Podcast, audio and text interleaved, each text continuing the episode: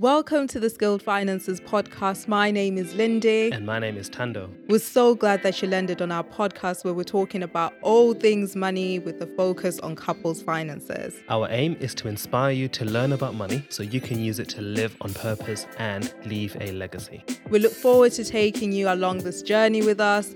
So let's get into today's discussion. Hi guys. Are you currently in a position where you feel like, do you know what, I'm actually ready to buy my first home? Well, we absolutely get it because we've been there and we've been through the process. Initially, when you start off, it feels like, wow, there's so much information out there, or maybe you may be finding out new things that you were not aware of, and you go online and you start searching, but you feel like, whoa, quite overwhelming because there's a lot of information out there about buying your first home and things that you can do. Well, today we're going to be sharing with you 5 tips that actually worked for us when we were buying our first home. Yes, these 5 tips are from our own experience and our own journey from when we bought our first home. We made some mistakes along the way. We had things that we had to learn, so many things to go through. And we just hope that these 5 tips will help your journey be a little bit more smoother and a lot quicker than ours. And this leads us to the first tip. The first tip is this: you need to know how much you can afford to buy, how much you can afford to get as a mortgage. Trust me, this will save you so much pain, so much time along your way. Because what happened with us is this: we wanted to buy a house. So we started to look at what's our dream home, you know, what's the area that we'd love to live, how many bedrooms we'd love to have. And we got crushed. We got crushed because when we were looking at the prices, we realized that we can't afford these houses. And therefore, if you start off by saying, how much can I actually afford to buy as a house, you can actually start to look with some direction, with some ideas, and I guess some knowledge of how much you can actually afford, realistically speaking here. Because you might have every intention to live in a certain area, but you might not be able to afford it. You might have every intention to buy a house, a certain type of house, but you might not be able to afford it. Save yourself the heartache and the heartbreak as you're going through the journey and looking through Rightmove or Zoopla to only find that you can't afford the house that you really want. The way you do this is through an agreement in principle. Now, there's 2 ways that you can get this done. Number 1, you can speak to a mortgage advisor. They will do it all for you and they'll tell you upfront how much you can afford to borrow as a mortgage. Or you can do it yourself. It's quite simple to do. All you do is you go to each bank's website and you type in agreement in principle or mortgage in principle or decision in principle. All of those 3 terms really mean the same thing. It's getting an indication of how much you can borrow as a mortgage from that bank. Now, the reason why you go to different banks is because each bank will calculate that affordability in different ways. They each have different rules. So bank number 1 might say, we'll give you X amount, and then bank number 2 will give you a completely different outcome. Now, there are 3 reasons why an agreement in principle is important, whether you do it yourself or whether you go through a mortgage broker. Number 1, it gives you a realistic picture of how much you can actually afford to buy a house, because it tells you you can borrow a mortgage of this amount based on all the details that you give them, such as your income, your current debt levels, where you work, and all that kind of stuff. The second reason why doing an agreement in principle is great is because it does a soft search on your credit file. Now, a soft search means that it doesn't impact your credit score, but the beauty of this, it answers a key question. Is your credit score good enough to get a mortgage to begin with? No matter how much you save or how you feel or anything like that, if your credit score is not good enough to get a mortgage, unfortunately, you'll just get a big fat no when you make your application. The third reason why it's important to get one is because when you're actually viewing your houses, estate agents will usually ask whether you already have an agreement in principle of sorts. The reason why they ask this is because they don't want to waste time. They don't want to be talking to you when you're not even an eligible buyer, when you're not even somebody who can afford to get a mortgage. So it gives you an extra footing when you're viewing housing, but also it gives you an extra footing if you're making an offer. Because if you're making an offer on a property and you say to them, listen, I want to buy this house, I'm making an offer, I already have the agreement in principle from a bank to get the mortgage, you're more likely, I guess, to be seen in a better light than somebody else who doesn't have one, essentially. Now, the key thing to remember here is that agreement in principle is not a guarantee. It is simply an indication. It is an indication of, can you get a mortgage, as a quote, if you'd like. But it's a really good indication because of the soft search, and because when you put in your figures, it gives you a very good outcome of, okay, this is how much you might be able to borrow. But it is still just an indication. It's not a guarantee. You would only have a guaranteed answer when you actually apply for the mortgage. Which is done at the time when you have a house already, you've made your offering, and you're ready to take the next step. However, despite the fact that it's not a guarantee, it is still a very, very good indication to have. Right, and that leads us on to our second tip, because it's closely linked to What can you afford? What exactly do you want?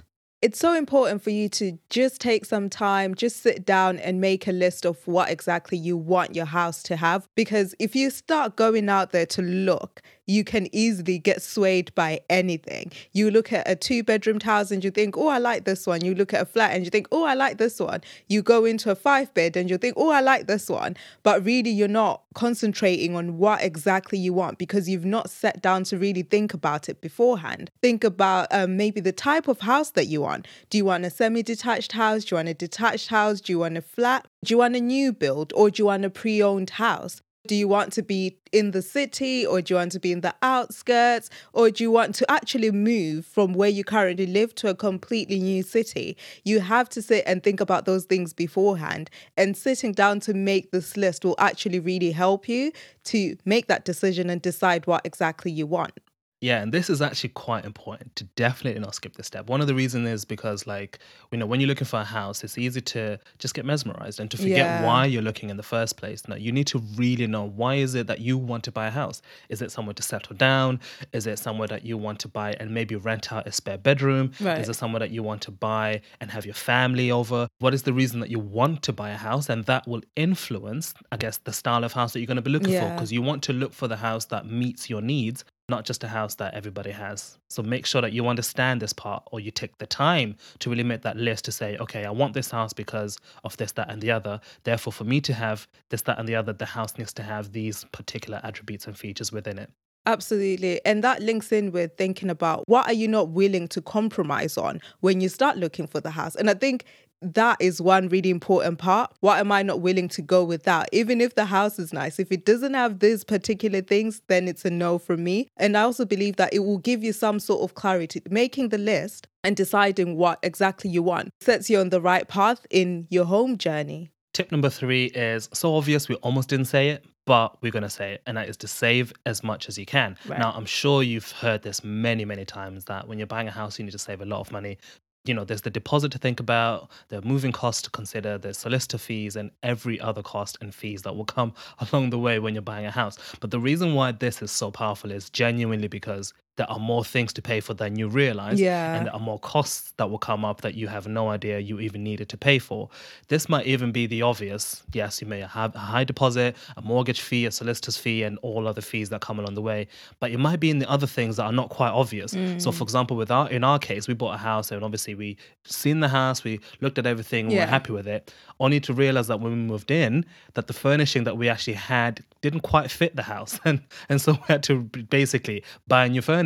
Now, that's a cost that we didn't necessarily account for, but it is a thing to think about. That's absolutely right, because another thing is, a lot of times people think, well, if I've saved the deposit, I've saved the moving fees and all these other things that happen before I move in the house, that's it. That's the end of the story. I'm good once I move in. But think beyond just the before. Think about what will happen after. There will be things that come up in the house as well that you might have to pay for. You might have to fix a few things in the house as well. So that also needs money. Don't just think about the pre-buying the house, think about the post-buying the house. And the other thing about being a homeowner, when you own the house, anything that happens in the house or breaks in the house or isn't working in the house, you're not running to your landlord. You are the person that's going to fix it. So also think about things like that and save a bit on the side for anything that may come up, any unexpected things that may come up, that is. Yeah, absolutely. But, you know, no matter what we're saying, the hardest thing to save for is still going to be your deposit. Right. So there's a couple of things that you can obviously leverage to give you a little bit of edge as you're saving up for your deposit. In the UK, we've got particular accounts that are provided to help you in this journey. So one of those is the Lifetime ISA. The Lifetime ISA is an account that you can save money into, primarily for 2 reasons. Number 1 is to save for a house deposit, and number 2 is to save for your retirement, essentially. And the money that you put in there, you can't take it out unless for one of those 2 reasons. So if you know that you definitely want to save for a house deposit, you could leverage the Lifetime ISA. The reason why it's a bonus or it's a good thing to do is because of the bonus that you get. The government will give you a 25% bonus every year for the money that you save into this account. The limit is that you can only save a maximum of £4,000. But still, that's a £1,000 bonus that the government will give you every year to boost your deposit and to boost your money towards your goals. The second thing that's available to you are the Help to Buy schemes. So you've got the equity loan scheme and the shared ownership scheme. Each of them works slightly differently, but the idea behind both of them is that they're giving you some helping hand, if you'd like, in order for you to buy a house, particularly if your deposit is small. So for example, with the equity loan, you borrow some money from the government up to 20% as a deposit for that house. Yeah. It's interest-free for 5 years. And then after 5 years, you either pay it off or you start paying interest on it if you haven't paid it off. But essentially what that means is you've got an extra bit of money that you can use as a deposit for your house. The shared ownership scheme works slightly differently, where you buy a portion of the house. Say you buy 50% of the house and you rent the other 50% out. But again, both of these schemes are in place to help you, to give you a little bit of boost as you're saving up for your deposit, because we understand that is genuinely one of the hardest things to save for, because that was the hardest thing for us to save for. So tip number 4 is another one that you may actually think, well, that's really obvious, but it's so important, and it's to do your research. Like, if you've never done research before, do it really well when it comes to your house, because once you've bought it, it's not like you can return it. To start off with, definitely do some research into the location that you want to live in. If anything, you have to really love or like where you live, because that's where you'll spend most of your time. So that's one thing that we did. We actually came to the area and we would just walk around. And that was actually really good, because we actually got to meet some of the neighbors, and you get to have conversations with those people, and you can actually ask some questions like, what are the people like here? What's the area like? What actually happens in this area? What sort of interesting things do I need to know about? And a lot of the times the neighbors are quite keen to let you know what the area is like. And another important thing that you can do is to research the running costs of the house that you're buying. So I love Zoopla because it's good for this. Anytime that you're looking for a house, it will tell you things like how much the mortgage can be, how much the internet can be, how much the electric bill can be as well. So start doing your research as to how much the bills could be once you've moved in. I feel like it gives you a bit of an upper hand, because you can actually start budgeting those things into your actual budget before you move into your home. So it's really important. And if you're someone who's buying a new build, for example, when you go do your house viewings and you're talking to the people at the site, like the site managers or the people that run the site office, have conversations with them about how much these things cost as well. They're really good at just letting you know, like, the type of broadband that people are using on their stay or how much things cost. So make sure you do in-depth research. It will save you a lot in the long run. Tip number 5 is for you to be very, very focused, but to also be very, very patient. Right. And let me explain. When you're looking for a house, you're literally going to be focused. You're going to be looking on Rightmove or Zoopla and everywhere you can, almost all the time. Yeah. And it can be a very long journey until you actually find a couple of houses that you like. And if you're buying as a couple like we did, you find that there may be times where I'll find a house that Linda doesn't like. Linda finds a house that I literally don't like. And we're constantly going back and forth. And it takes a long time just to find that one house that we both agree on.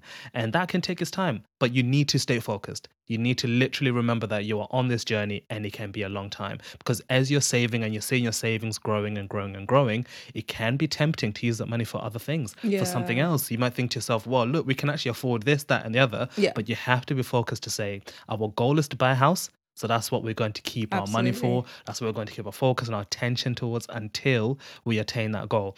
And then the patient side of things, well, anything can happen on this journey. You could get distracted. Things can come up. Life happens. But you need to be patient. You might even find a house, make an offer, and it just gets declined because somebody else made a better offer. Yeah. You might find a house and be ready to proceed and be ready to go on, and something goes wrong with the searches or the mortgages, pull out, whatever. Yeah. You have to be patient on this journey. The one thing that we did that helped us to really stay focused and to really stay patient, believe it or not, was house viewings. Yeah. We kept going to house viewings over and over and over again, because it literally just kept the fire burning. Every time we'd view a house, we would start to imagining like, okay, maybe this could be a house, and imagine if this was a house tomorrow, and we'd have this here and that here, and that literally just kept the dream alive, because as I said, life happens and anything can happen to distract you from your journey towards buying a house. But just stay focused, stay patient. We definitely believe that you can do it, because we did it as well. Yeah, and whilst you're talking about patience, I think it's important to say that you may face delays. And we faced a lot of delays. And if anything, I feel like that was the hardest part.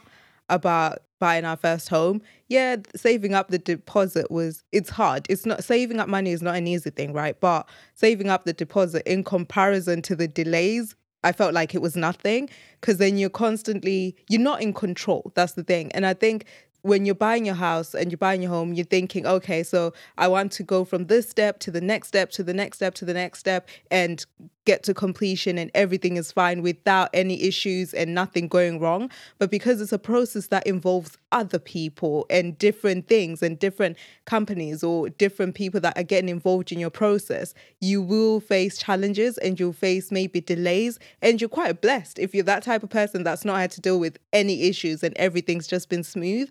But you may be that person that actually faces a few things and a few issues along the way, but don't be discouraged and don't lose hope. It will happen. You just have to be patient, and you just have to keep reminding yourself your why. Remember why you were doing it. Remember why you're on this journey. At the end of the day, you will actually get your home, but it's just that maybe you have to go through a few hurdles and overcome a few things to actually get there. But also surround yourself with people that encourage you and remind you of your why. We did that quite a lot, where we spent time with our friends at times when we were feeling quite down about the whole journey and the process. We spent time with our friends and they would always remind us our why, and they'd be like, just remember that at the end of it all, you'll be in your house. It's okay. Yes, it sucks at the moment, but at the end of it all, you will be in your home. So just remember that whilst you're on the journey, that it requires a lot of patience. Yeah, and that concludes today's discussion. We hope that those 5 tips have been so useful to you and encourage you to keep going on the journey if you are on this journey to buy a house. Now, one thing that we'd love to know is, how is your house buying journey going? And how have you found it if you've been through that before? What's the one tip that you'd live for somebody on this journey in order for them to keep going? Let us know in the comments if you're watching this on YouTube. But if you're listening on the podcast, feel free to jump over to YouTube and leave a comment on there as well. We'd love to hear from you. Absolutely. So make sure you subscribe to our channel. Remember to click that notification bell and hit the like button if you've really found this video useful, and we'll see you soon. We firmly believe that knowledge is powerless without action, so think about the one action you're going to take from today's discussion. To learn more about money, make sure you subscribe and tune in every week for a new discussion. Thank you so much for joining us today.